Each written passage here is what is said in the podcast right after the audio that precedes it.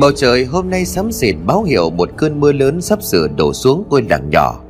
Xung quanh là rừng cây um tùm quanh năm bao phủ bởi sương mù dày đặc. Trong một căn nhà nhỏ nằm ở cuối làng, lúc này có hai người đàn ông trẻ tuổi đang ngồi nói chuyện. Một trong hai người lên tiếng hỏi người đối diện, sắc mặt tỏ ra vô cùng lo lắng. Này Quang, mày chắc là sẽ tìm được số vàng đó chứ? Người tin Quang gật đầu tự tin trả lời. Tao chắc mà Long, mày không tin tao à? Ngày chắc tao còn sống tao từng nghe ông ấy nói trong khu rừng sau làng của mình có một nơi chứa rất nhiều vàng. Hôm cha tao nói chuyện với bạn tao đang nghe rõ, làm sao mày nhầm được? Long nghe vậy hai mắt mở to hết cỡ, gương mặt lo lắng ít phút trước không còn, thay vào đó là một nụ cười đầy đắc ý. Mày nói vậy thì tao tin mày, nhưng chỉ có tao với mày đi tìm thôi sao?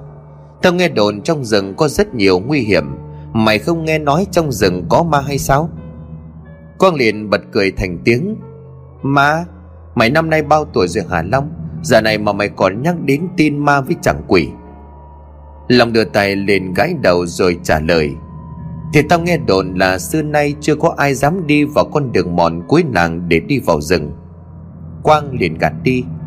Ta không tin vào mấy cái tin đồn chỉ dùng để dọa đám trẻ con đó. Gì mà ma với quỷ ở đây. Ta quyết định rồi, gọi thêm mấy thằng nữa, rồi ngày mốt lên đường vào trong rừng. Tao nhất định sẽ tìm ra số vàng mà ông già tao đã nói. Quang vừa nói dứt lời thì bên ngoài trời đổ cơn mưa lớn, sấm chớp nổ vang trời. Long đứng dậy đi ra ngoài cửa, mà một bên rồi hướng ánh mắt nhìn lên trời. Long thở dài nói. Mưa to rồi, xem ra là mùa mưa năm nay đến sớm, khả năng không thể làm theo kế hoạch được đâu. Long quay người vào trong nhà đang tính đóng cửa lại thì bất ngờ từ bên ngoài một bàn tay dính máu đưa nhanh tới, bám chặt lấy vai của gã. Người bên ngoài toàn thân bị thương nặng, quần áo bị rách nhiều chỗ. Quang đứng dậy đi nhanh tới đỡ lấy người bên ngoài, rồi dìu người này vào bên trong nhà. Long nhanh chóng đóng cửa lại rồi đi nhanh tới chỗ của người đàn ông lạ mặt vừa được Quang đặt nằm xuống giường. Người kia đưa bàn tay bám lấy cổ áo của Quang, hai mắt trợn ngược, miệng không ngừng nói vòng trong sợ hãi. Trong rừng, các cậu mau phải báo cho trưởng làng. Người này vì mất máu quá nhiều cho nên chết ngay tại chỗ.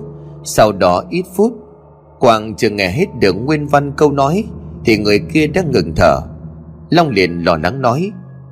Anh ta vừa nói cái gì mà trong rừng này vậy? Có thứ gì trong rừng làm cho anh ta bị thương sao? Quang quan sát khắp người trước mặt rồi một lượt lắc đầu nói. Xem ra anh ta bị gấu rừng tấn công, cho nên quần áo mới rách nhiều chỗ và bị thương nặng, cho nên mới mất nhiều máu như vậy. Gấu rừng? Chắc là con gấu này phải to lắm. Mày nhìn xem vết thương của anh ta sâu thế kia cơ mà. Quang nghe Long nói đến đây thì để mắt nhìn kỹ thì quả là đúng là có nhiều vết thương rất sâu, giống như là bị một vật nhọn như dao gây ra. Quang không hiểu tại sao mình nhìn những vết thương trên cơ thể người lạ, cậu lại cảm thấy bất an một cách khó có thể diễn tả được thành lời. Long đặt nhẹ bàn tay lên vai của Quang rồi gấp gáp hỏi.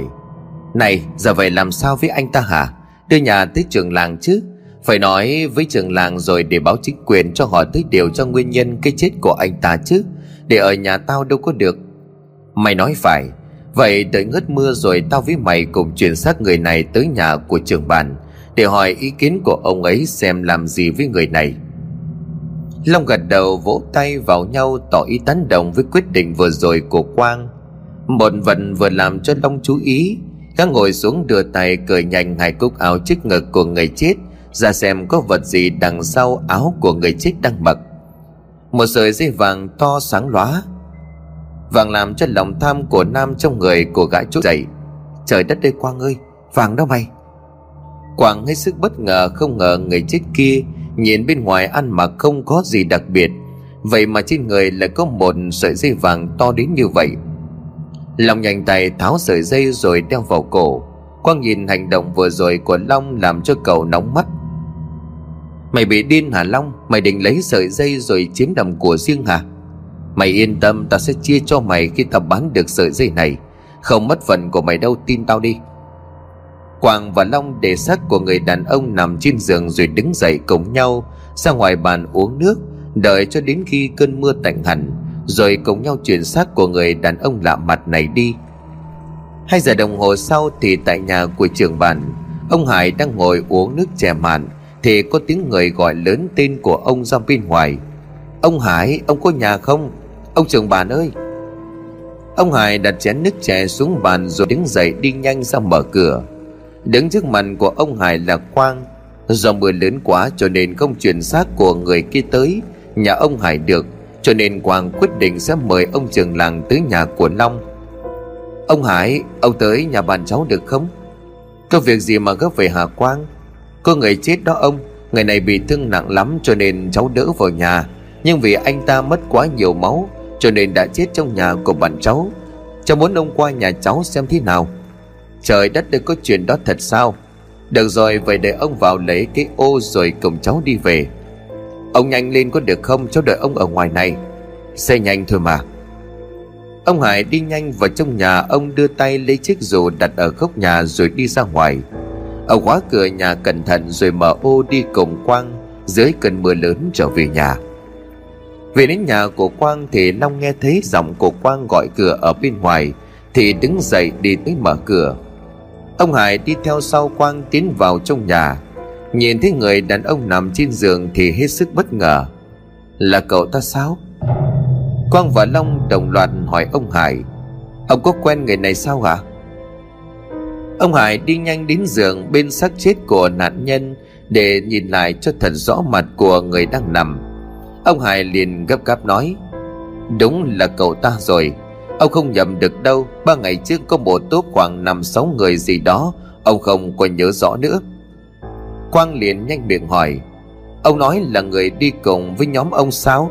Nhưng mà tại sao họ lại để cho anh ta bị thương mà không cứu như vậy? Long liền nói chen vào: Có khi nào họ cũng chết trên đường đi rồi không? Ông Hải liền lắc đầu: Chắc không có đâu. Bây giờ phải mau báo cho chính quyền để họ xuống kiểm tra, chứ để như vậy không có được đâu. Quang và Long cả hai đều tán thành lời đề nghị vừa rồi của ông Hải. Vừa hay trời bên ngoài cơn mưa lớn cũng đã ngớt. Long rời khỏi nhà đi báo chính quyền.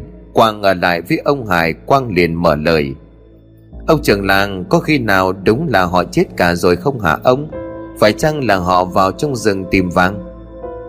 Nghe Quang nói như vậy thì mặt của ông Hải tỏ ra bất an. Rồi ông nói trong lo lắng: Trước đây khi mà cha cháu còn sống thì có vàng đấy. Hơn nữa là có rất nhiều vàng nữa đó. Nhưng đó là chuyện của trước kia. Ông nhớ năm đó làng ta còn nghèo lắm. Cha cháu và bạn bè của ông ấy đã dùng một số ít chỗ vàng năm đó tìm được để giúp đỡ cho người trong làng của ta, cho nên mới được như ngày hôm nay. Số vàng còn lại thì cha cháu là người duy nhất biết nó cất giấu ở đâu. Giờ ông ấy mất rồi, coi như số vàng đó cũng theo ông ấy biến mất khỏi thế gian này. Quang nghe ông Hải nói đến đây thì không giấu được vẻ thất vọng. Chẳng giấu gì ông, cháu thực sự muốn đi tìm số vàng đó. Nếu như lời của cha cháu từng nói trước đây, số vàng đó được cất giấu ở đâu trong khu rừng đó thì cháu sẽ là người tìm ra được. Ông Hải nghe vậy thì liền khuyên: Cháu đừng có mạo hiểm như vậy. Cha của cháu không muốn cháu gặp nguy hiểm cho nên mới không nói ra nơi cất giấu số vàng. Nếu bây giờ cháu tự mình đi tìm phải chăng sẽ tự đặt mình vào khó khăn, huống hồ gì lời đồn về khu rừng. Quang liền lắc đầu trả lời: Cháu không tin trong rừng thật sự có ma như lời đồn đâu. Ông Hải liền cố gắng thuyết phục: Cháu phải tin ông, cha cháu có ơn với làng ta cho nên ông không muốn cháu gặp phải chuyện gì. Quang liền nói dứt khoát: Cháu quyết định rồi, cháu sẽ vào rừng. Cháu không tin là cháu không tìm thấy số vàng đó. Ông Hải không thể thuyết phục được Quang từ bỏ ý định vào rừng tìm vàng, cho nên chỉ còn biết thở dài bất lực. Sau đó thì một giờ đồng hồ, chính quyền địa phương được Long đi mời cũng đã đến nơi. Họ hỏi là thông tin từ Quang và Long, sau đó thì chuyển xác của người bị nạn ra khỏi đó. Từ đó sau khi từ đồn cảnh sát về nhà, Quang nói với Long: Mày có nghĩ người đàn ông đó đã tìm được số vàng đó rồi không? Long đưa tay lên chạm vào sợi dây vàng đeo trên cổ đưa ra trước mặt của Quang. Mày nhìn sợi dây này đi, nếu mà không phải ông ta sẽ tìm thấy số vàng đó thì ở đâu ra mà ông ta có nhiều tiền để làm sợi dây to đến như vậy? Mày thấy tao nói có đúng hay không? Quang nhìn thấy sợi dây vàng Long đeo trên cổ thì suy nghĩ của cậu cũng chung một quan điểm với Long. Hơn nữa trước khi người đó chết có nhắc tới khu rừng, Quang làm cho Quang trỗi dậy tính tò mò, muốn biết trong rừng kia có thứ gì mà làm cho người đàn ông đó trước khi chết lại tỏ ra sợ hãi đến vậy. Cả hai về đến nhà thì trời đã tối. Quang nói với Long: Thôi tao về nhà trước, có gì sáng mai tao sang rồi cùng mày bàn bạc về việc sẽ vào trong khu rừng. Long im lặng không nói gì, chỉ gật đầu rồi đứng đó nhìn Quang đi khỏi, mới quay trở lại mở cửa đi nhanh vào trong nhà. Long đứng trước gương, gã quay mặt lên chạm nhẹ vào sợi dây chuyền vàng đã lấy được trên người của nạn nhân. Bỗng Long cúi thấp đầu, nheo mắt nhìn vào sợi dây chuyền vì gã vừa phát hiện ra bên mặt của sợi dây có khắc một chữ quỷ. Long liền tò mò, tại sao ông ta lại khắc chữ quỷ vào mặt sợi dây chuyền như thế này chứ? Rốt cuộc thì chữ quỷ vào đây là có ý gì? Long nghĩ đến đây thì gã tháo hẳn sợi dây ra quan sát thì nhận ra sợi dây chuyền vàng này có nhiều chỗ được điêu khắc vô cùng tinh xảo. Long tặc lưỡi nói: Mà kệ đi, dù sao thì sợi dây chuyền vàng này rất có giá trị, nếu bán thì sẽ có thể kiếm được một khoản. Này mai nếu kiếm được số vàng mà thằng Quang nói thế nào cũng sẽ đổi đời, thì lúc đó mình sẽ rời bỏ cái làng nghèo khổ này để đi lên thành phố lập nghiệp. Đêm xuống, cảnh vật trong làng càng trở nên lạnh lẽo. Một ông lão tuổi ngoài sáu mươi, sắc mặt hồng hào phúc hậu. Người này đi tới con đường mòn, lối đi duy nhất có thể vào trong khu rừng phía sau ngôi làng, dừng lại không có đi tiếp nữa mà im lặng quan sát.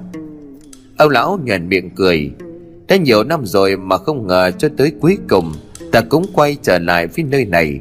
Xem ra sẽ phải mất nhiều ngày để ta có thể tìm thấy nơi năm xưa mà hắn ta dùng bùa trấn điểm thứ ma quỷ vào trong hang động đó. Nào giờ thì đi tìm thôi nào. Ông lão làm mặt nói rồi ung dung đi sâu vào đường mòn. Tiếng sáo véo vòn đang không ngừng vang lên từ miệng của ông lão, làm cho đám thú rừng gần đó tỉnh giấc ngẩng đầu lắng nghe. Dường như là chúng cảm thấy có gì đó không ổn liền đứng dậy. Thầy ơi, thầy đợi con với. Một đứa nhỏ ước chừng chỉ hơn tám tuổi đang gấp gáp chạy phía sau ông lão đang ung dung đi đằng trước. Vừa chạy nó vừa gọi lớn cho đến khi ông lão phải dừng lại. Đợi đứa nhỏ đến nơi thì ông lão mới thò tay xuống trán rồi nói: Nam còn hết cái gì như vậy? Con muốn làm cho cả làng này biết chúng ta ở đây thì mới vừa lòng con sao? Đứa bé liền tinh nghịch trả lời: Thầy thầy đi nhanh quá không có đợi con, cho nên con mới phải hét gọi thầy như vậy. Ông lão cúi thấp xuống, bàn tay nhanh chóng đưa tới véo nhẹ vào má đứa bé và nói: Được rồi, thầy thua con rồi được chưa? Giờ vào trong rừng rất nguy hiểm, con phải đi theo sát thầy biết chưa? Đứa bé liền gật đầu: Dạ con biết rồi thưa thầy, nhưng con chưa hiểu một việc. Ông lão đứng thẳng người dậy quan sát bước đi, nhưng vẫn không quên hỏi đứa trẻ lon ton chạy theo phía sau: Con chưa hiểu việc gì? Thầy đưa con tới đây để làm gì ạ? À? Tại sao chúng ta phải vào trong rừng? Thầy đang tìm gì vậy chứ? Ông lão ngửa mặt cười lớn rồi quay lại nói với đứa nhỏ đang tròn xoe mắt nhìn mình: Không phải là tìm của cải vật chất mà chúng ta đang cứu ngôi làng này, con biết chưa? Cứu cả ngôi làng này? Suốt cuộc trong rừng có gì đáng sợ mà thầy trở về đây mất cả quãng đường xa xôi như vậy? Im lặng và đi theo sát thầy đi. Hai thầy trò cứ như vậy mà đi mỗi lúc một sâu vào bên trong khu rừng, nơi xưa này vẫn là một nơi đáng sợ nhất trong mắt của người dân làng. Cộng với đó là những lời đồn chỉ nghe thôi cũng làm cho người ta nghĩ đến mà nổi cả da gà. Quang sang tìm Long từ sớm. Long mắt nhắm mắt mở đi ra mở cửa, nhìn thấy Quang đứng trước mặt thì hơi khó chịu. Làm cái gì mà mày sang sớm vậy? Bạn thì đợi tao ngủ đủ giấc rồi mày mới sang gặp tao chứ Quang. Quang theo sau Long vào trong nhà, ngồi xuống ghế đối diện. Quang nói: Mày không muốn đổi đời sao mà còn ham ngủ như vậy? Long cười sảng quái. Ở đấy mày nhắc tao mới nhớ, tỉnh ngủ luôn rồi. Vậy bây giờ mày tính sao? Quang vẽ bản đồ từ ở nhà sáng nay mang sang cổng Long bàn về kế hoạch tìm vàng, cho nên mang bản đồ Quang mất hơn ba giờ đồng hồ vẽ được. Tấm bản đồ này Quang nhớ được là vì ngày cha của gã còn sống đã đưa hắn đi một lần. Lần cuối cùng Quang theo cha vào trong rừng là tới viếng một ngôi mộ nằm sâu bên trong khu rừng. Lòng trố mắt kinh ngạc khi nhìn thấy tấm bản đồ đường đi trong khu rừng. Mày giỏi vậy Quang, mày vẽ được bản đồ luôn sao? Quang liền gật gù nói, chỉ nhớ chút thôi. Hồi ông già còn sống năm nào cũng dẫn tao vào trong rừng một lần. Ông già mày dẫn vào trong rừng làm gì? Viếng mộ. Còn mộ của ai tao hỏi ông già không nói. Ông già mày cũng thật là, bộ người nằm dưới mộ đó là người quen của ông già mày sao? Ta cũng không rõ, nhưng mà tao chắc chắn đó là phụ nữ. Có một lần tao nghe ông già tâm sự gọi người dưới mộ là bà. À, vậy có nghĩa là bà ta chắc phải thân cả với ông già mày lắm thì hàng năm mới đi thăm mộ như vậy. Hay là... Thôi, bỏ cái suy nghĩ của mày ra khỏi đầu hộ cái. Chỉ nghĩ vớ vẩn là giỏi, tập trung vào việc chính đi. Quang vừa nói dứt thì ở bên ngoài một nhóm người gọi lớn. Lòng hớt hà chạy ra mở cửa. Sao chúng mày bây giờ mới tới? Bọn tao suy nghĩ mãi có nên đến đó hay không, nhưng mà suy cho cùng số vàng mà thằng Quang nói ra, có thần thì bỏ vụ này kể ra cũng uổng quá. Long liền cười lớn, thế chúng mày tới là tao mừng rồi. Thằng Quang cũng đang ở đây, mau vào trong đi. Long nói rồi dẫn nhóm người đi cùng quay trở vào phòng khách, nơi Quang đang tập trung nhìn vào tấm bản đồ. Long và nhóm bạn ngồi xuống ghế đối diện. Quang ngước mắt nhìn lên, chúng mày suy nghĩ kỹ chưa? Bọn tao suy nghĩ kỹ rồi mới tới đây, không lẽ là tới chơi? Vậy thì tốt, theo kế hoạch bảy giờ tối nay chúng ta khởi hành. Long vội hỏi, cần chuẩn bị những gì mau nói đi để anh em còn chuẩn bị. Vật dụng mang theo là xẻng, đèn pin và... Một người liền nói chen, ta mang súng được không? Mày có súng luôn à? Mua bao giờ? Người kia liền đáp, ta mới mua được trong một lần bà già lên biên giới dùng, ok lắm, cũng không quá đắt. Mang theo nhớ gặp thú dữ còn có cái mà phòng thân. Quang liền gật đầu, mày nói cũng phải, vậy mày mang theo. Anh em có gì mang theo cũng được, không thừa. Đồ ăn thì tự mua, chúng mày mua mấy cái lều đi, có khả năng sẽ ngủ lại trong rừng qua đêm. Cái gì? Ngủ lại qua đêm? Mày bị sao vậy Long? Không lẽ đi đi về về tốn thời gian? Nghe bà nói như vậy Long hiểu ra vấn đề. Ờ mày nói cũng phải. Quang đưa hai tay gấp nhanh tấm bản đồ cất vào túi, miệng nói, giải tán đi, chuẩn bị đi, hẹn nhau bảy giờ tối trước con đường mòn cuối làng, đứa nào tới muộn thì khỏi đi nhá. Cả đám gật đầu rồi đứng dậy rời khỏi nhà của Long. Theo thói quen cứ mỗi lần đi đâu làm việc gì liên quan đến sinh mạng, Long thường đến trước bàn thờ cha mẹ gã thắp hương cầu bình an. Long lấy ra bẻ quả nhang gã đốt rồi đưa tay thích cắm xuống bắt nhang trước mặt, nhưng mà bất ngờ bẻ quả nhang bùng cháy trước mắt của Long, làm cho gã giật nảy người bước lùi lại đằng sau. Trước đây mỗi lần Long đi đâu đều thắp nhang, nhưng chưa bao lần xảy ra hiện tượng kỳ lạ như lần này. Trần Long nhìn lên di ảnh của cha mẹ gã thì lại một lần nữa Long phải thầm hét lên, khi mà ánh mắt của cả hai nhân vật đang nhìn gã để giận dữ. Long đưa nhanh hai bàn tay lên rồi mắt điên hồi, ngửa mặt nhìn lên lại hai di ảnh trên bàn thờ một lần nữa, thì hình ảnh của cha mẹ gã nhìn gã đầy giận dữ ít phút trước đã hoàn toàn biến mất. Sao lại lạ quá như vậy? Hôm nay mình bị sao thế? Hay là do mình đang căng thẳng cho nên mình hoa mắt thành ra nhìn nhầm?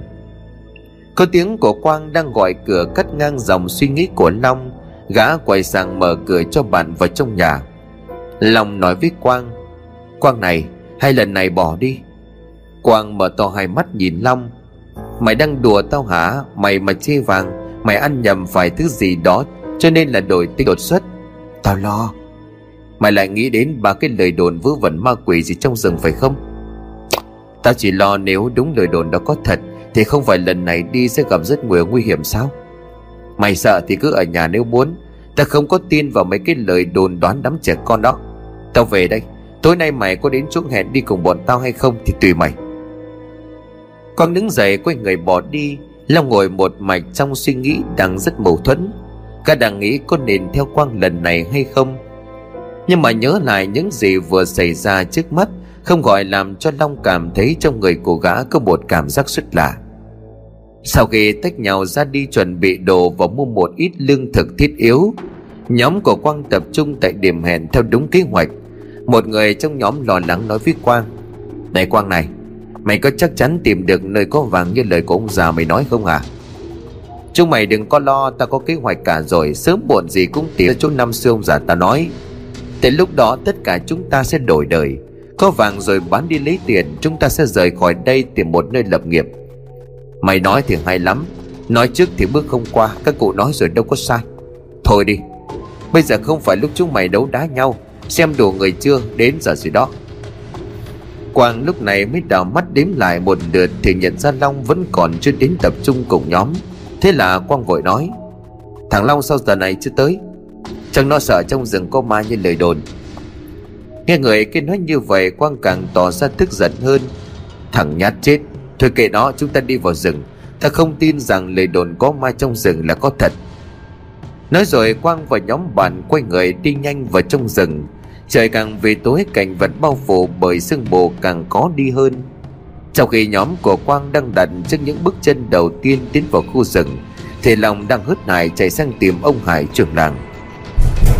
Long không ngừng đứng bên ngoài đưa tay lên vừa đập cửa vừa gọi lớn, cho đến khi gã nghe thấy bên trong có tiếng của ông Hải nói vọng ra gã mới dừng lại. Ông Hải mở cửa nhìn thấy bộ dạng của Long thì cảm thấy lạ. "Ủa Long đó hả cháu? Sang tìm ông có việc gì vậy?" Long vừa thở vừa nói giọng gấp gáp: "Bọn thằng Quang nó nó nó vào trong rừng rồi ông à?" "Sao cháu nói cái gì? Thằng Quang dẫn người đi vào khu rừng cấm." "Vâng, chúng nó vào đó tìm vàng ông à?" "Trời đất, khu rừng đó nguy hiểm, tại sao các cháu biết mà còn đi vào nguy hiểm? Tại sao cháu không ngăn chúng lại hả Long?" "Cháu..." Ông Hải im lặng suy nghĩ không nói tiếp. Ông đang nhớ lại câu chuyện ông được nghe kể năm xưa, nói về những linh hồn độc hại bị trấn điểm trong một hang động nằm sâu trong khu rừng.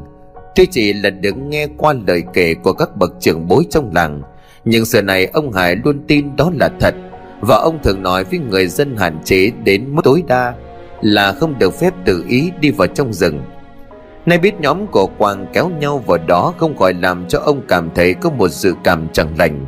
Ông Hải nói với Long: "Mau lên, cháu đưa ông tới trụ sở cảnh sát khai báo, may ra có thể có được sự trợ giúp của họ, sẽ cứu được nhóm của Quang." Long gật đầu đồng ý ngay mà không hề suy nghĩ. Long nói với ông Hải: "Ông ở đây đợi cháu, cháu chạy về lấy xe rồi hai ông cháu mình đi, nhanh lên." Quay lại khu rừng, nhóm của Quang dừng lại tại một khoảng đất trống, xung quanh bốn phía đều có rừng cây. Gió thổi mỗi lúc một lớn hơn nên là đang giận dữ vì có sự có mặt của nhóm người đang đi vào từ địa. Quang dừng lều xong đi ra chỗ của nhóm bạn đang đốt lửa trại. "Chúng mày làm như đang đi cắm trại chứ hay sao hả? Mua cả thịt để nướng, tính rủ thú dữ đến hay sao?" Người kia liền cười mà nói: "Ta có súng lo gì đám ôn vật đó, con nào tới ta bắn một viên là chết liền." Cả nhóm người hùa nhau cười lớn sau câu nói khôi hài của người vừa rồi. Riêng Quang thì không cảm thấy câu nói vừa rồi có gì khôi hài để gã phải cười giống họ. Quang đứng dậy trở về lều nằm. Đêm này gã sẽ thức, bởi nói là không tin lời đồn thực chất chỉ là gã đang lừa dối bản thân. Nhưng mà trong đầu của Quang luôn tin số vàng mà cha gã từng nói là có thật. Long lái xe đưa ông Hải trở về nhà sau khi cùng ông tới báo cảnh sát và xin được sự trợ giúp từ phía của họ. Ông Hải liền nói với Long: "Vừa rồi cháu cũng nghe các anh cảnh sát nói gì đó, họ cũng đang nghi ngờ người đàn ông vừa rồi bị tấn công trong rừng. Chúng ta không tới báo thì họ cũng cho người tới điều tra." Long gật đầu trả lời: "Quang nó là bạn thân của cháu, mong rằng lần này nó sẽ không sao. Cháu yên tâm đi, đừng lo." Hải và Long đang nói chuyện thì bất ngờ có hai người đàn ông đi tới ngay trước mặt. Một trong hai người mới tiến lên hỏi ông Hải: "Ông có phải là trưởng làng đúng không?" "Đúng là tôi trưởng làng đây. Hai cậu là ai, sao lại tới tìm tôi?" "Chúng cháu tới tìm một nhóm bạn, họ đến đây nhiều ngày rồi mà chúng cháu liên lạc không được qua điện thoại. Sợ là họ gặp nguy hiểm cho nên hôm nay mới tìm đến đây." Ông Hải còn chưa trả lời thì một trong hai người đối diện Đưa nhanh tới chạm vào sợi dây chuyền trên cổ của Long. Tại sao mày có sợi dây này? Đây không phải là sợi dây chuyền của bạn tao sao? Bạn tao ở đâu?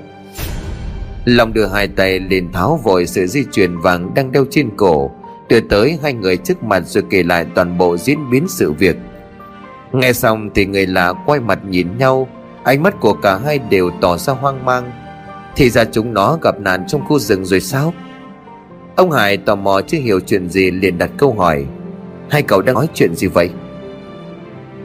Chẳng giấu gì ông, chúng cháu từng vào khu rừng sau làng ta một lần. Lần đó chúng cháu tìm được một số vàng không hề nhỏ, nhưng chỉ dừng lại ở số vàng đó mà thôi. Sau đó thì chúng cháu rời đi. Số vàng tìm được chúng cháu mang ra chia nhau. Lòng nghĩ đến chữ quỷ khắc trên mặt sợi dây chuyền cho nên vội hỏi. Có việc này em muốn hỏi, không biết tại sao bạn của hai anh đây lại khắc trên mặt sợi dây chuyền này chữ quỷ. Hai người nghe Long nói đến chữ quỷ trên mặt dây chuyền thì sắc mặt thay đổi rất nhanh. Một người liền nói với Long, sợi dây có khắc chữ quỷ mà cậu đang giữ đó là của anh Phụng. Cậu chính là người bị thương mà cậu gặp. Năm đó sau khi rời khỏi khu rừng ấy, anh có nhiều biểu hiện lạ. Chúng tôi có hỏi thế nào anh cũng không chịu nổi. Cho đến một lần khi mà chúng tôi đi nhận lại sợi dây chuyền được làm ra từ một người thợ ở cửa tiệm vàng, chúng tôi rất muốn biết tại sao trên mặt dây chuyền anh ấy lại khắc chữ quỷ như vậy. Thật không ngờ anh ấy lại quay lại nơi này. Nhưng cũng không phải chỉ là một mình anh Phục đâu, còn có một số người khác theo anh ấy tới đây nữa. Ông Hải liền vội nói, vậy thì lạ quá, hôm nay cậu ta chết chỉ có một mình. Không lẽ những người kia đi cùng bạn của hai cậu đây vẫn còn bị kẹt lại trong khu rừng không ra được? Hai người liền đồng loạt nói, vậy thì đúng rồi. Ông Hải mời hai người lạ mặt cùng Long vào trong nhà ngồi xung quanh cái bàn nhỏ ông thường dùng để tiếp khách đến chơi. Ông Hải nói, khu rừng mà các cậu tìm được số vàng đó là nơi người dân trong cái làng này, giờ này bị cấm đặt chân vào đó. Long vội nói, ông Hải, có phải do lời đồn trong khu rừng phía sau làng ta có ma phải không? Đúng vậy. Từ ngày còn trẻ ông đã nghe người cao tuổi trong làng nói về một thứ vô cùng nguy hiểm xuất hiện trong khu rừng, từng làm chết rất nhiều người. Hai vị khách làm mặt để ông Hải nói hết câu. Một trong hai người tò mò hỏi, vậy thì đó là một con thú hay đúng như là cậu đây nói là trong khu rừng đó có ma, đúng như lời đồn kia? Ông Hải lắc đầu trả lời, ông biết chắc chắn là khu rừng đó đúng là có ma thật hay không, nhưng mà nghe kể lại những người cố tình vào khu rừng tìm kiếm vàng và số tiền như tôi từng nghe trước đây đều không thể thoát khỏi sự truy đuổi của nó. Chỉ tiếc là... Long vội vàng quay sang hỏi ông Hải, có vấn đề gì xảy ra với ông trưởng làng? Hai người khác có chung một câu hỏi với Long, cho nên cả hai câu hỏi thêm mà im lặng nhìn ông Hải chờ đợi câu trả lời. Chỉ tiếc là người cuối cùng biết rõ về nó nay đã không còn nữa. Có phải người ông vừa nói là cha của thằng Quang? Đúng, cậu ấy là một trong những người chứng kiến tận mắt sự đáng sợ xảy ra trong khu rừng năm đó. Bởi vì cậu ấy dùng số vàng và tiền năm đó được tìm thấy trong rừng hỗ trợ dân nghèo, nhà cậu ấy mà làng ta mới được như ngày hôm nay. Nói như vậy thì số vàng Quang nói với cháu là nó từng nghe cha của nó còn sống nhắc tới trong rừng có nhiều vàng là có thật. Nhưng nếu lời đồn trong khu rừng có ma là thật, không phải là bây giờ thằng Quang và nhóm bạn của cháu đang gặp nguy hiểm rồi sao? Hai người khách lúc này mới lên tiếng đề nghị, không biết cậu đây có muốn đi cùng không? Chúng tôi và cậu đều đang rất lo cho bạn của mình. Vậy hay là cậu đi cùng hai người bọn tôi vào trong rừng tìm họ được không? Nghe hai người lạ mặt nói có ý muốn rời đi để cùng vào khu rừng tìm bạn, Lòng im lặng suy nghĩ xem có nên đi cùng họ hay không. Bây giờ bản thân đang lo cho sự an nguy của bạn bè, cho nên ngoài việc đồng ý đi cùng hai người lạ đây ra thì Long không còn cách nào khác hợp lý hơn. Gật đầu, Long liền nói, thế được rồi, tôi đi cùng hai người. Nghe thấy Long nói vậy, cả hai người khách quay mặt nhìn nhau, ánh mắt tỏ ra hài lòng. Một người liền giới thiệu, tôi là Linh, còn đây là bạn của tôi tên Phú. Tôi là Long, rất hân hạnh. Nói rồi Long quay sang nói nhỏ với ông Hải, vậy cháu đi cùng họ tìm đám thằng Quang, Cảnh sát họ tới thì ông nói giúp cháu vào trong rừng hỗ trợ bọn cháu tìm người. Được rồi, các cháu cứ yên tâm. Cảnh sát thế nào họ cũng cho người tới điều tra cái chết của hai bạn cậu đây thôi. Dạ, vậy ông mau vào nhà nghỉ ngơi đi, cháu đi đây. Ông Hải gật đầu rồi lặng im nhìn Long và hai người lạ mặt đi trên xe máy tiến về con đường mòn cuối làng, cho tới khi ông không còn nhìn thấy họ đâu nữa, lúc này mới quay người đi vào trong nhà rồi đóng cửa lại. Bên trong khu rừng, ông lão và đứa nhỏ vừa ngay tìm được đến cửa của một cái hang trong rừng. Vừa leo đường lên đến nơi thì cảnh vật trước mắt làm cho ông chao đảo tưởng chừng như không thể đứng vững. Đưa hai tay lên bịt mũi, tay còn lại ông làm tương tự với đứa nhỏ, bởi mùi thối đang phát ra từ cái xác đang có dấu hiệu phân hủy làm cho ông lão không thể chịu được. Đứa nhỏ kéo tay áo của ông lão rồi gấp gáp hỏi: "Thầy ơi, hai người này tại sao lại chết ở đây vậy?" Ông lão trả lời tay chỉ về hướng một trong hai cái xác chết: "Còn mau tới xem xem, có thể nhìn được nguyên nhân dẫn đến cái chết của hai người này không?" "Dạ." Đứa nhỏ có năng lực khắc người, mỗi khi đặt nhẹ bàn tay vào xác chết là cậu bé có thể nhìn thấy được những việc xảy ra trong quá khứ. Nhưng cũng vì vậy mà ông lão không cho phép nói cho ai biết về khả năng của cậu bé, để tránh bị kẻ gian lợi dụng khả năng đặc biệt vào những việc làm phạm pháp. Chạm nhẹ bàn tay nhỏ nhắn của mình vào xác chết, hai mắt của đứa bé nhắm lại. Sự việc xảy ra trong quá khứ đang lần lượt hiện ra trước mắt của đứa bé, làm toàn thân không ngừng run lên dữ dội.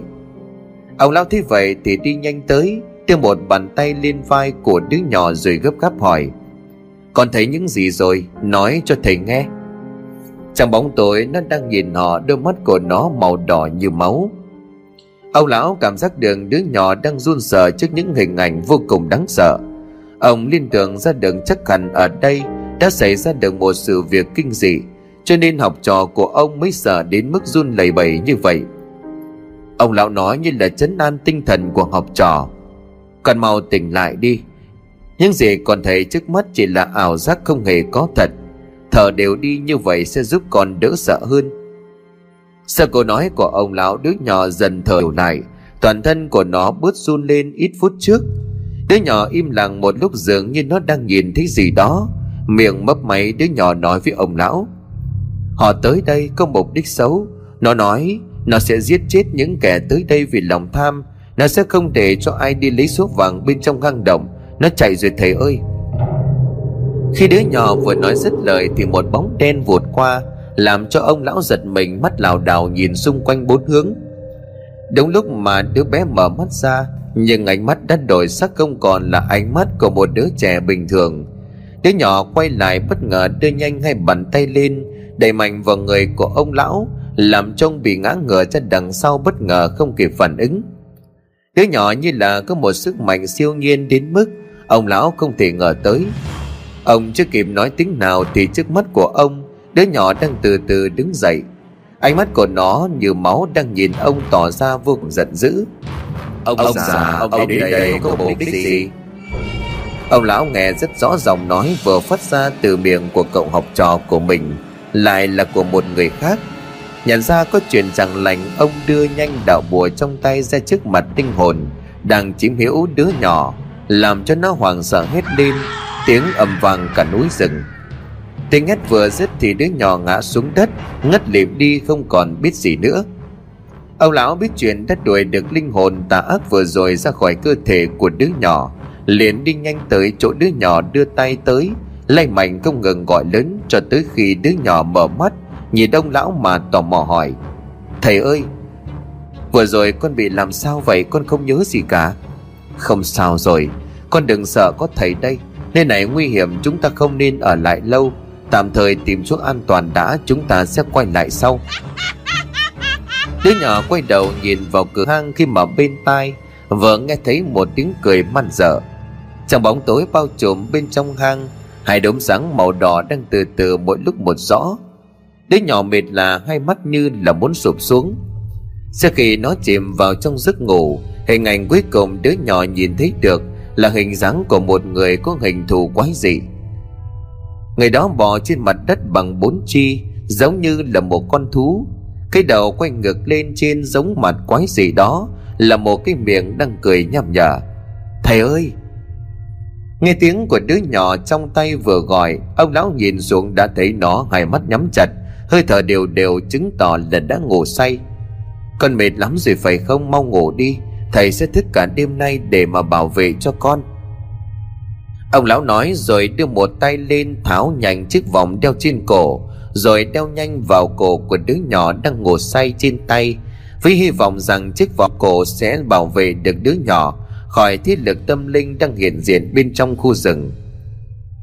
Quay trở lại khu lều rừng của nhóm Quang, tiếng ngáy vẫn còn vang lên bên trong.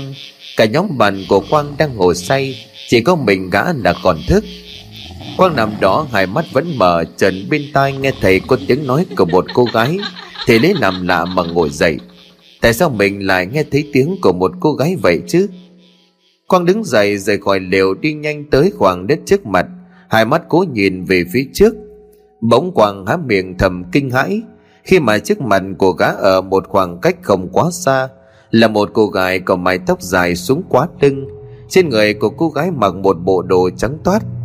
Do trời tối lại thêm cô gái đứng quay lưng về phía Quang, làm cho gã không thể thấy được gương mặt của cô gái lạ mặt. Quang thì rất lạ, gã tự hỏi làm sao ở trong rừng sâu đến thế này lại một cô gái trẻ xuất hiện trước mặt của gã. Bản thân cảm thấy có cái gì đó không bình thường. Quang đang tính quay người bỏ chạy thì một bàn tay chạm mạnh vào lưng, làm cho gã hét toáng cả lên, tim như muốn bắn ra khỏi lồng ngực. Gã quay mặt nhìn lại thì nhận ra đó là một trong số bạn bè của gã ở trong lều, thì thở phào nhẹ nhõm. Nhớ tới cô gái, Quang quay mặt nhìn lại thì không còn thấy cô gái bàn nãy đâu. Quang vừa đảo mắt nhìn khắp một lượt, miệng không ngừng nói: cô gái đâu rồi? Cô ta vừa mới đứng ở đó mà. Cái gì? Con gái? Mày mơ ngủ à Quang? Trong rừng hoang vắng thế này thì ngoài động vật xa, kiếm đâu một cô gái cho mày nhìn thấy, đúng là ngáo. Ta nói thật mà Thái, mày phải tin tao. Rõ ràng cô ta vừa đứng ngay ở chỗ đó. Tao thề là tao nhìn thấy cô gái đứng đó. Thái nghe Quang nói lại thì ánh mắt của gã không giống như đang nói dối, làm cho Thái cảm thấy ái ngại.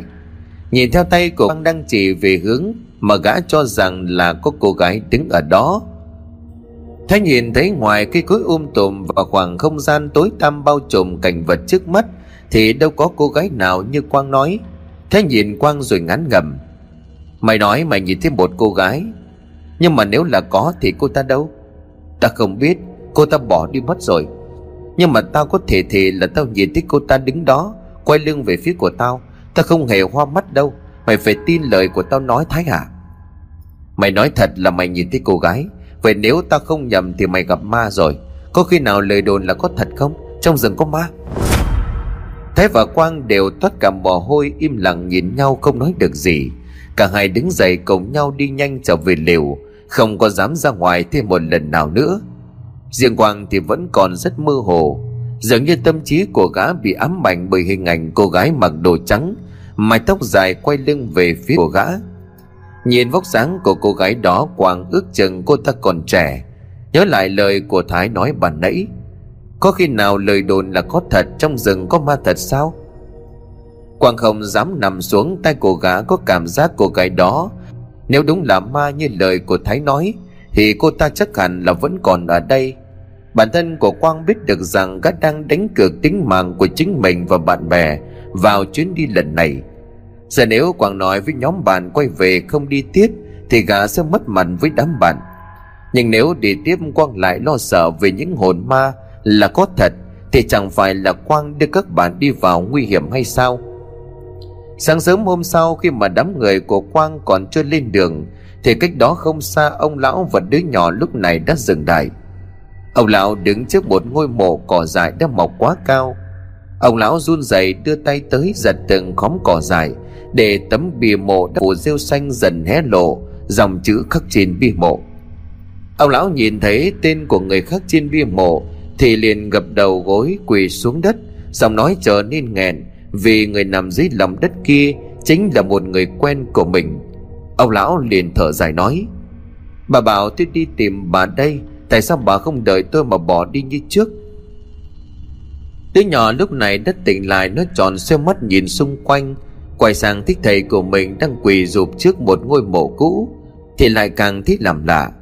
Nó đứng dậy đi tới chắp hai tay vào nhau rồi vái lại lấy bà cái, rồi tò mò hỏi: "Thầy à, đây là mộ của ai vậy?"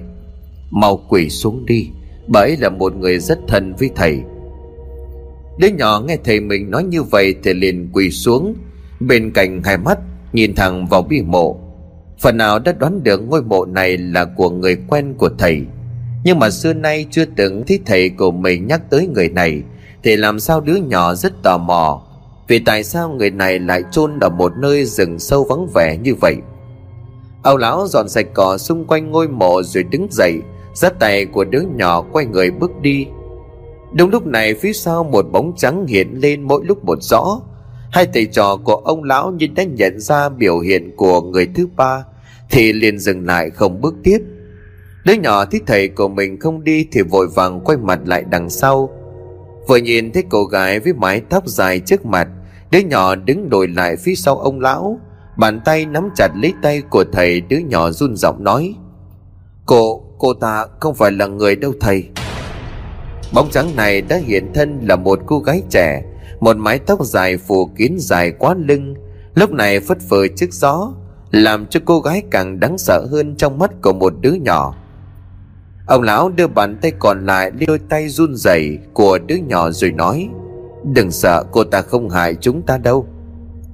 Ông lão nói rồi quay mặt về hồn ma trước mặt: "Cô là ai? Tại sao lại hiện diện ở đây?" "Tôi ở đây vì muốn xin ông giúp họ." "Cứu ai? Cô mau nói rõ được không?" Cô gái quay người chỉ về hướng nơi đám người của quang rừng lều nghỉ chân, rồi nói với ông lão và đứa nhỏ trước khi biến mất: "Họ tới đây tìm kiếm số vàng. Nếu họ không dừng lại tiếp tục tìm, tất cả những người này đều sẽ chết." Ông lão không thấy mà nữ đâu cả, vì trước mắt của ông là một màn sương mù mỗi lúc một dày đặc hơn. Ông biết mà nữ kia không hại ông là bởi vì nếu cô ta muốn hại người thì đã không xin ông cứu giúp người khác như vậy. Nhớ lại hai cái xác ở trước cửa hang trên núi tối qua, ông lão liền giật mình lẩm bẩm: "Chết rồi, thì ra hai người ở cửa hang đêm qua chết là vì đến đây để tìm vàng."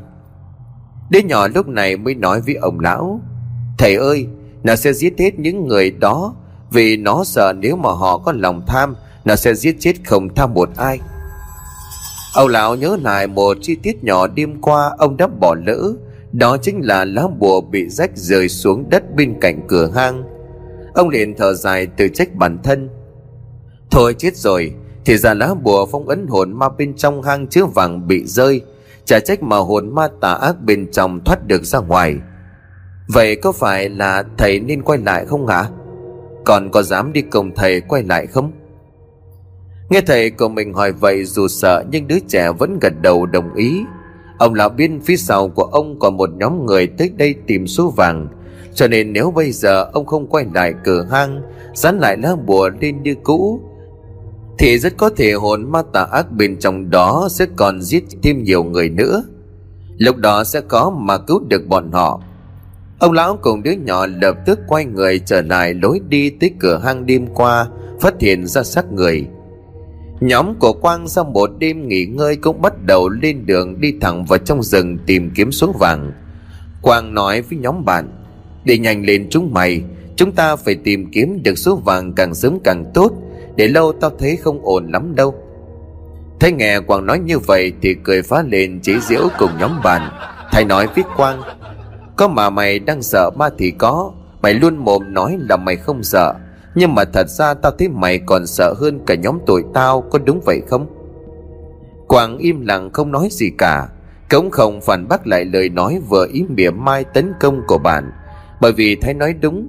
Sau lần nhìn thấy hồn ma cô gái trẻ đêm qua, Quang thật sự đã tin vào lời đồn về khu rừng ma qua lời kể trước đó của nhiều người, đó có Long. Quang muốn dừng lại nhưng không thể, vì gã đang nghĩ bây giờ mình có quay lại không đi tiếp thì số vàng kia chẳng phải sẽ dâng lên cho kẻ khác hưởng hay sao. Nghĩ đến đây thì Quang nắm chặt hai bàn tay lại như muốn lấy thêm động lực đi thẳng về phía trước với một giấc mơ sau chuyến đi này. Trở về cuộc đời của Quang sẽ đẹp hơn, khi trong tay của gã có vàng. Khi nhóm của Quang đang tiến đến cái hàng chứa vàng, nơi có một hồn ma tà ác chấn giữ trông coi số vàng suốt nhiều năm qua, giết chết vô số người có lòng tham mà tìm đến đây, Quang và nhóm bạn không thể nào biết tới được mối nguy hiểm chết người đang chờ đón bọn họ mỗi lúc một gần hơn. Nhóm ba người của Long đi ở phía sau. Phú liền hỏi Long: "Cậu có chắc chúng ta đi đúng đường không?" Câu hỏi của Phú cũng là câu hỏi của Linh, cho nên người này không có hỏi mà chỉ nhìn Long chờ đợi câu trả lời. Long liền nói: "Tôi cũng không rõ nữa, nhưng mà tôi nghe đồn rằng đường vào hang vàng chỉ có duy nhất một con đường mòn này mà thôi. Hai anh nhìn xem tôi nói có đúng hay không." Nghe Long nói như vậy, cả Phú và Linh đều thầm cảm thấy lời của Long nói là đúng, cho nên cả hai liền gật đầu. Ngay sau đó trước mắt của họ là con đường duy nhất đi sâu vào trong khu rừng. Tuy rằng cây cối hai bên đường đã mọc quá cao, nhưng nếu quan sát kỹ thì vẫn nhận ra được rằng đây chính là đường dẫn vào bên trong khu rừng. Ngoài con đường này xa thì không còn con đường nào khác. Ông Hải trường làng đang nằm trên giường thì giật mình ngồi dậy, nhìn nhanh ra ngoài cửa, vì bên tai của ông nghe thấy có tiếng người gọi ở bên ngoài: "Ông trường làng ơi, ông có nhà hay không?" Ông Hải đi tới gần cửa, kéo then chốt bên trong, đưa tay ra mở cánh cửa. Đúng trước mắt của ông là hai cảnh sát trẻ. Ông Hải cười rồi đưa tay mời khách vào trong nhà. Ngồi xuống uống nước nói chuyện cùng hai cảnh sát trẻ một lúc khá lâu. Hai cảnh sát trẻ đứng dậy cảm ơn ông Hải đã cung cấp thông tin, sau đó thì rời khỏi nhà của ông trường làng, tiến về hướng đường mòn đi sâu vào trong rừng. Đến đường mòn, một trong hai cảnh sát đã nói với người còn lại: "Này Tuấn, cậu nghĩ sao về lời đồn ma quỷ mà trong làng này đã thiêu dệt nên nói về khu rừng này?" Anh cảnh sát tên Tuấn vội cười rồi nói: "Thắng, đừng nói với tôi là cậu sợ ma đó nhé. Tôi thì chẳng có tin, mà với chẳng quỷ, người mới đáng sợ chứ ma quỷ tôi chẳng sợ." Thắng liền gật gù nói: "Cũng phải, con người còn đáng sợ hơn gấp nhiều lần. Nghe về ma quỷ cũng nhiều mà có bao giờ được gặp con ma để xem mặt nó ra làm sao." Tuấn liền hừ một tiếng rồi nói: "Nào thì bắt đầu được chưa? Bây giờ cậu đổi ý vẫn còn kịp. Nếu không từ lúc đi cùng tôi vào trong rừng, cậu hối hận cũng không đổi ý được đâu." Thắng đi thẳng vào con đường mòn, vừa đi vừa nói: "Đi thì đi chứ sợ cái gì? Chẳng phải cậu nói người còn đáng sợ hơn cả ma? Chúng ta là cảnh sát đối mặt với đám tội phạm ngoài kia còn không sợ, thì lát nào lại đi sợ mấy con ma rồi trí tưởng tượng của con người thiêu dệt nên để dọa cho người ta sợ mà thôi." Tuấn đi theo phía sau, hai tay rẽ cây cỏ dài mọc hai bên, rồi nói với Thắng đi đằng trước: "Cậu nghĩ vậy được thì ok, để xem nào. Tôi muốn xem xem trong rừng có cái gì mà người dân trong làng này lại đặt tên cho khu rừng này là khu rừng của quỷ." Ông lão và đứa nhỏ đang trên đường quay lại cái hang thì trời bất ngờ đổ cơn mưa lớn, không thể đi tiếp. Đứng lại một nơi có thể tránh mưa, ông lão cởi áo ngoài rồi đưa nhanh tới, mặc lên người của đứa nhỏ ngồi bên cạnh. "Trời mưa lớn quá, đợi ngớt mưa chúng ta tiếp tục lên đường." Đứa nhỏ gật đầu nhưng mắt vẫn hướng nhìn lên bầu trời mưa như trút ở bên ngoài. Nhóm của Quang đành phải lập lều nghỉ chân lại, đợi cho cơn mưa tới khi nào cơn mưa tạnh hẳn thì mới đi tiếp. Quang liền nói: "Mưa to vậy không đi tiếp được nữa, vào lều trú mưa đợi tạnh hẳn rồi hãy lên đường." Thái liền đồng tình: "Phải vậy thôi, chứ làm sao đi được trong cơn mưa lớn như vậy. Đèn quá, đi đúng mùa mưa như thế này." Cơn mưa lớn kéo dài mãi cho đến khi trời tối thì không ngớt. Quang ngồi trong lều chán nản nhìn cơn mưa bên ngoài, rồi quay mặt vào bên trong nói với nhóm bạn: "Mẹ nó, đèn quá, mưa to thế này xem ra phải đợi tới sáng mai chứ chẳng đùa." Thái nằm bên trong lều với nhóm bạn còn lại. Gã nhắm mắt lại rồi nói với Quang ngồi ở cửa lều: "Mưa to quá thì nằm ngủ một giấc lo gì, không đi được hôm nay thì mai đi, vội vàng làm gì chứ." Trái với Thái và nhóm bạn đang nằm ung dung phía trong lều thì Quang lại đang rất lo lắng. Nói đúng hơn là gã đang rất sợ. Quang sợ mỗi khi đêm xuống, lúc đó những hiện tượng ma quỷ hiện hình sẽ làm cho gã sợ đến mức muốn rời khỏi khu rừng ngay lập tức. Chính vì vậy mà ban ngày khi dương khí vượng nhất, Quang muốn tìm thấy số vàng đó một cách nhanh nhất. Nhưng xem ra hôm nay gã không thể thực hiện theo đúng ý mà Quang mong muốn được nữa rồi. Đêm xuống mưa vẫn lớn, chưa có dấu hiệu sẽ tạnh. Nhóm của Quang hầu như đang ngủ hết, duy chỉ có một mình Quang là còn thức chưa ngủ. Gã hết nằm rồi lại ngồi dậy. Trần Quang im lặng thở dồn dập, tim đập thình thịch khi bên tai đang nghe tiếng cười của một người đàn ông ở bên ngoài. Quang nghe rõ đó là tiếng cười không có nhầm lẫn được nữa. Gã quay người vào trong lều đang tính gọi lớn đánh thức các bạn tỉnh lại thì không kịp, khi một bàn tay lạnh ngắt của ai đó từ bên ngoài nắm chặt lấy bàn tay của Quang mà lôi kéo gã ra khỏi lều. Cứ như vậy gã đi sâu vào trong rừng. Quang chỉ kịp kêu lên: "Thái ơi, cứu tao với, có ma!" Tiếng hét thất thanh của Quang làm cho Thái tỉnh giấc, giật mình ngồi dậy. Không nhìn thấy Quang đâu cả, Thái quay sang đưa tay vỗ mạnh vào vai của từng người, đánh thức nhóm bạn tỉnh giấc. Cả nhóm hưởng ánh mắt tò mò nhìn nhau khi không thấy Quang có mặt trong lều. Một người liền nói với Thái: "Thằng Quang đâu rồi? Trời đang mưa mà phải không? Nó đi đâu được hay nó sẽ bỏ về?" Thái lắc đầu nói: "Không phải đâu, tao vừa nghe giọng nói nó hét bên tao mà. Hình như là nó gọi tên tao sau đó nói gì đó." Ngay đến đây thì cả nhóm bạn nhìn Thái rồi đồng thanh hỏi anh ta: "Nó nói gì? Thằng Quang đã nói gì với mày vậy Thái?" Thái cố nhớ lại rồi đưa tay lên gãi đầu sột soạt, miệng lẩm bẩm: "Hình như là nó nói cứu nó thì phải." Câu trả lời của Thái làm cho nhóm bạn nhìn nhau đầy khó hiểu. Ngay tới chính bản thân của Thái cũng chưa hiểu chuyện gì xảy ra. Gã rời khỏi lều đi nhanh ra bên ngoài, đứng dưới mưa không ngừng gọi lớn tên của Quang.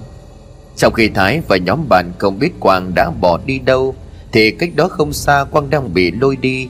Nhưng lạ thay, toàn thân của gã giống như đang bay là là chứ không hề chạm xuống mặt đất. Quang cố hướng ánh mắt nhìn về nơi cổ tay của mình thì Quang sợ tới tái cả mặt. Gã há mồm, hai mắt trợn ngược khi nhận ra bản thân đang bị kéo đi bởi một cô gái vận đồ trắng. Định thần lại, Quang lại nhận ra chính là cô gái mà đêm qua gã nhìn thấy. Cô gái quay mặt lại nhìn Quang mỉm cười. Sau khi Quang vừa kịp nhìn thấy nụ cười đó của cô gái, không hiểu tại sao mắt của Quang trở nên nặng trĩu. Quang chìm vào trong giấc ngủ không còn biết gì nữa. Quay trở lại với nhóm bạn của Quang, ngồi trong lều cả nhóm nhìn nhau chán nản. Một người nói với Thái: "Giờ sao? Thằng Quang sợ bỏ về, đi tìm vàng tiếp không? Hay là giống nó bỏ về giữa chừng đây?" Thái đang do dự trong suy nghĩ của mình. Gã không nghĩ là Quang bỏ về giữa chừng như vậy. Sợ này Quang đầu phải là người chỉ vì mấy câu đùa cợt của bạn bè mà dễ dàng đổi ý như vậy. Thái quay mặt sang nhìn qua nhóm bạn một lượt rồi nói: "Bình tĩnh lại đã, chúng ta đợi ở đây cho đến sáng mai. Nếu không thấy thằng Quang quay lại chúng ta sẽ về làng. Chúng mày thấy thế nào?" Trước lời đề nghị của Thái, cả nhóm gật đầu rồi không ai nói với ai câu nào mà nằm xuống vị trí cũ. Trời bên ngoài vẫn mưa không ngớt. Về phần của Thái, gã không biết có phải Quang đã gặp phải chuyện gì rồi. Thái cảm thấy có gì đó không ổn, cho nên cảm giác bất an đang bao trùm tâm trí của gã. Từ đó Quang tỉnh lại, nhận thấy đầu đang rất đau. Gã ngồi dậy nhìn xung quanh, cảnh vật vô cùng lạ mắt. Không phải là ở chỗ gã mà nhóm bạn dừng lều. Trợn hai mắt của Quang mở to, nhìn thẳng vào ngôi mộ trước mặt.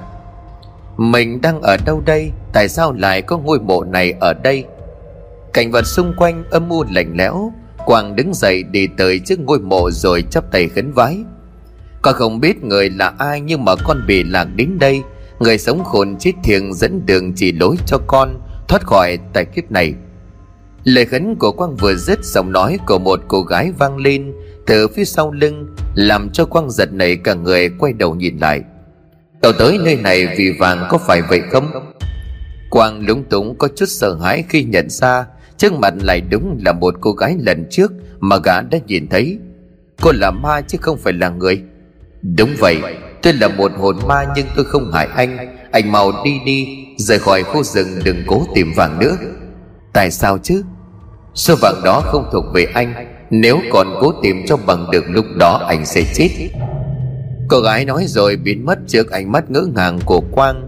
Gã không tin nổi rằng cuộc đời của gã gặp phải không ít điều kỳ lạ, nhưng gặp và nói chuyện được với người âm thì đây là lần đầu tiên. Quay trở lại với nhóm của Quang đang đợi gã ở nơi dừng chân. Trong khi Thái đang nằm thao thức không ngủ được thì bên ngoài có một tiếng động lạ làm cho gã ngồi dậy im lặng lắng nghe. Có tiếng bước chân đang tiến đến đều mỗi lúc một gần. Thái phản xạ rất nhanh, gã quay sang gọi hít nhóm đang ngủ say. Một trong số họ hỏi Thái: "Sao vậy? Thằng Quang quay lại rồi sao?" Thái lắc đầu, ánh mắt tỏ ra lo lắng. "Không phải nó, nhưng có tiếng bước chân ra ngoài. Chúng ta có khách tới thăm." Cả nhóm nhìn nhau tò mò muốn biết được rằng vị khách mà Thái đang nói tới là ai.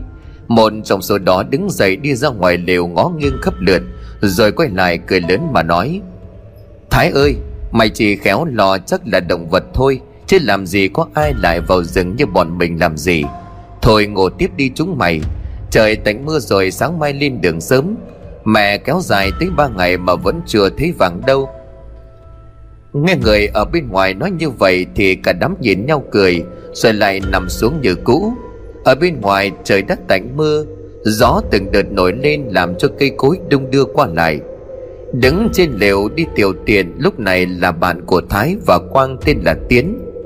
Gã đứng bằng hai mắt đang nhìn thẳng vào bụi cây, nhưng bỗng nhiên gã đứng yên, hai mắt nhíu lại vì trong bụi cây trước mặt có một thứ gì đó đang chuyển động. Tiến cất cổ quý của gã lại trong quần rồi lùi bước lại phía sau, hai mắt vẫn không rời khỏi bóng đèn đang di chuyển trước mặt. Thế rồi gã nhìn thấy bóng đen đang bò bằng bốn chi tiến đến gần gã. Chân tay Tiến buồn rùn, hơi thở dồn dập, tim đập loạn xạ. Bóng đèn kia tới cách chỗ của Tiến đứng không xa thì từ từ đứng dậy. Một giọng nói khàn đặc vang lên: "Chúng, Chúng mày thực sự muốn tìm đến, đến đây để được chết với, với số vàng đó. Và, và làm là của chúng tao, chúng mày đừng mơ, đi chết đi, đi." Tiến nhận ra đứng trước gã là một hồn ma chứ không phải là người. Quay mặt lại hướng về phía lều mà hét lớn: "Có ma chạy đi chúng mày ơi, trong rừng lời đồn là có thật." Thái và các bạn gã nghe thấy giọng nói gấp gáp của Tiến bên ngoài thì ngồi bật dậy đi ra khỏi lều. Thái thấy Tiến đứng trước mặt cách hơn hai mươi bước chân thì gã tò mò hỏi Tiến: "Mày đứng đó làm gì vậy Tiến?" Tiến quay mặt lại sợ hãi đến tột độ: "Chạy đi ngay, nó đang ở đây, chạy đi." Tiến rất muốn chạy nhưng mà toàn thân của gã đang cứng đơ giống như bị bóng đè. Bàn tay gầy guồng của bóng đèn đã chạm tới vai của gã. Bàn tay đó đưa lên mặt của Tiến làm cho hắn thầm hét lên sợ hãi. Thấy cùng với nhóm bạn hét lên khi mà tận mắt chứng kiến cảnh tượng kinh dị đang xảy ra với Tiến. Cái đầu của gã bị bẻ gãy vèo xuống một bên, hốc mắt vào miệng không ngừng thổ huyết. Thái cảm giác được sự hiện diện của cái thứ đáng sợ như là lời đồn về khu rừng đang ở rất gần. Ngay lập tức Thái hét lên cùng đám anh em bỏ chạy thục mạng. Phía sau xác của Tiến gục xuống đất, một bàn chân gầy guồng chỉ ra bọc xương vừa đặt lên trên gương mặt của Tiến mà cười như điên dại. "Tao xem chúng mày chạy đường nào, bắt đầu cuộc chơi nhé bọn tham lam." Nói rồi bóng đèn lao vút đi. Nó không còn đứng bằng hai chân nữa, giờ đây nó chạy bằng bốn chi như có một con thú rượt đuổi con mồi chạy phía trước. Quang chạy thục mạng quay lại lều, nhưng vừa đến nơi gã tầm hết lên khi nhìn thấy xác của Tiến nằm trên đất. Quang nhìn về nơi chiếc lều lớn của nhóm bạn thì phát hiện ra cách lều không xa chính là một cái xác khác. Quang đi nhanh tới lật xác của người đó lên xem thì nhận ra không phải là Thái. Nhìn xuống đất, Quang thấy có rất nhiều dấu chân trên nền đất ẩm ướt, chứng tỏ rằng Thái và những người bạn còn lại của gã chạy về làng theo con đường cũ. Quang thầm nghĩ, rốt cuộc ở đây đã xảy ra chuyện gì vậy? Thứ quỷ quái gì đã giết chết chúng mày như thế này? Ngay tới đây thì Quang biết nguy hiểm có thể đã tìm tới nhóm người của Thái đang ở phía trước, cho nên lập tức gã chạy đuổi theo mà không suy nghĩ gì thêm nữa. Thấy cùng những người còn lại chạy thứ đáng sợ đang không ngừng rượt đuổi phía sau, Nhóm của Thái bây giờ chạy tới giây phút này chỉ còn lại ba người và Quang, còn ở phía sau là bốn. Một trong số ba người gấp gáp nói với Thái: "Tao mệt quá rồi, tao không chạy được nữa. Chúng mày mặc kệ cho tao, mau chạy đi, phải thoát khỏi nơi này." Thái đứng lại đỡ người kia: "Mày đang nói cái gì vậy? Làm sao tao bỏ mày lại được?" Người kia đẩy mạnh Thái ra: "Chạy đi, mày muốn chết hả? Ta không còn sức để chạy được nữa rồi." Nói rồi gã quỳ gồm xuống đất mà thở gấp. Người còn lại kéo mạnh tay của Thái rồi gấp gáp nói: "Chạy đi, nó nói đúng đó. Ở lại sẽ chết, không thoát được khỏi khu rừng đâu. Nhưng mà nó... nó không chạy được nữa. Giờ nếu mày không chạy tiếp sẽ chết hết, mày hiểu không?" Thái bất lực nhìn bạn của mình quỳ gục xuống đường mà không thể làm được gì. Người kia kéo tay của Thái tiếp tục chạy quay lại làng, cố thoát khỏi sự đeo bám của thứ quỷ quái bám giết phía sau. Hai người thép bỏ chạy rồi. Lúc này người đang quỳ dùm dưới đất mới gắng gượng đứng dậy. Gã quay lại phía sau đứng đó chờ đợi để đối mặt với thứ đáng sợ cũng vừa đuổi đến nơi. "Mày là thứ gì? Tại sao mày giết hại bọn tao?" Bóng đen dừng lại, nó đứng im quan sát mà không lao và tấn công người trước mặt. Nó xoay cái đầu lại nhìn về hướng hang chứa vàng, nơi lúc này ông lão và đứa nhỏ đã tới được cửa hang. Nhìn thấy bóng đèn trước mặt quay đầu nhìn về hướng rừng, người này mới hét lớn: "Đồ quỷ quái, mày muốn giết tao phải không? Tới đây giết tao đi, không phải mày muốn giết tao lắm sao?" Bóng đen không thèm quan tâm tới lời khích tướng đó của người đối diện, nó liền quay người bỏ chạy trở lại cái hang nơi nó từng bị chấn điểm bởi một đạo bùa của một vị thầy pháp năm xưa. Cảm nhận được có gì đó gây bất lợi cho nó, cho nên ngay lập tức nó bỏ qua con mồi trước mắt, dừng hẳn cuộc chơi, chạy về phía hàng chứa vàng. Bóng đèn bỏ đi rồi, người đàn ông thoát chết trong gang tấc. Sung sướng gã nằm xuống thầm cảm ơn trời Phật đã cứu mạng của gã trước thế lực tâm linh tà ác vừa rồi. Nhóm của Thái chạy được một hơn nửa giờ thì gặp lại nhóm của Long và hai người khách lạ mặt. Thái vừa thở vừa kể lại quá trình chạy trốn thứ quái dị bên trong khu rừng. Cũng vừa lúc này nhóm cảnh sát vừa hay đi tới. Cả nhóm nghe lời của Thái kể biết trong rừng có nguy hiểm với nhân lực hiện tại quá ít ỏi, lại kèm theo cơn mưa lớn vừa ngớt. Đường sẽ có đi hơn nhiều, cho nên quyết định giờ đi, sáng hôm sau sẽ quay trở lại. Quay lại cửa hang, ông lão đứng bên cạnh đứa nhỏ tay cầm chặt lá bùa lớn mới vừa nhặt trên tay, nhìn thẳng vào bên trong hang động tối tăm trước mắt. Ông lão liền nói: "Còn mau trốn đi, đi thẳng đường mòn sẽ thoát khỏi khu rừng." Đứa nhỏ nhìn ông lão, hai mắt rừng rừng mếu máu nói: "Thầy ơi, còn thầy thì sao?" Ông lão ngồi xuống trước mặt của đứa trẻ: "Thầy già rồi, trước sau gì cũng chết. Con còn trẻ, còn còn rất nhiều thời gian và cả tương lai phía trước. Nghe lời của thầy, sau khi nhìn thấy nó vào trong hang, hãy dán lá bùa này ở ngoài cửa hang, sẽ phòng ấn được linh hồn tà ác đó ở nơi này mãi mãi, không thể ra ngoài hại người khác được.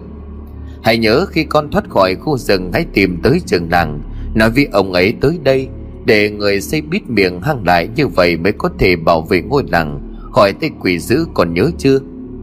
Đứa nhỏ khóc nức lên đầu đồng ý. Nói đoạn ông lão đứng dậy một mình đi vào trong hang, không ngoái đầu nhìn lại. Có thể nói đây là lần cuối cùng đứa nhỏ còn nhìn thấy người thầy của mình. Đứa trẻ nghe lời thầy ngay khi một làn khói đen bay tới cửa hang. Trong làn khói đen có một bóng người vừa hiện diện. Nó lao vào trong hang với một vận tốc rất nhanh mà mắt người thường không thể nào nhìn thấy. Nhớ lời của thầy dặn, đứa nhỏ cầm trong tay lá bùa lớn có máu của thầy mình, trên đó chạy nhanh tới dán lên cửa hang. Ngay lúc này từ bên trong hang động, giọng nói của ông lão vang lên yếu dần rồi ngắt quãng: "Mau chạy đi, thầy rất tự hào về con. Từ nãy hãy chăm sóc bản thân cho tốt, thầy ơi." Tiếng sấm vang trời kèm theo cơn mưa lớn lại bắt đầu đổ xuống khu rừng. Đứa nhỏ vừa chạy vừa khóc. Không biết chạy được bao lâu thì gặp được Quang, lúc này đang ngồi nghỉ ở dưới một gốc cây lớn. Thấy đứa nhỏ, Quang hỏi chuyện, ông mới biết được thầy của đứa nhỏ đã hy sinh mạng sống của ông để cứu gã và những người còn lại khỏi tay của linh hồn tà ác kia. Quang vội cõng đứa nhỏ trên lưng chạy thẳng theo lối cũ rời khỏi rừng, cho đến khi chạy về tới nhà trưởng làng vài giờ sau đó. Nhóm của Long cũng ở đây, cả nhóm ngồi im lặng nghe lời kể của đứa nhỏ. Ông Hải trưởng làng thấy tội cho đứa nhỏ liền nhận lấy nó làm cháu nuôi, từ đây nuôi dưỡng đứa nhỏ thành người, cũng là để biết ơn người thầy chẳng tiếc mạng sống để bảo vệ ngôi làng. Nhiều ngày sau đó thì ông Hải cùng nhiều người dân trong làng tiến vào rừng theo chỉ dẫn của đứa nhỏ được tới miệng hang. Ở cửa hang, ông Hải và dân làng xây bít kín lại. Từ đây về sau, lời đồn về hang vàng cũng bị cấm không được nhắc tới. Nhiều năm sau đó thì người ta chỉ thấy có một cậu nhóc vẫn thường tới cửa hang quỳ lạy, như là thầm tưởng nhớ tới người thầy của mình. Mỗi năm một lần, không năm nào là không tới. Khu rừng đã trở về với sự tĩnh lặng và bình yên vốn có của nó sau từng ấy năm bị ma quỷ độc hành.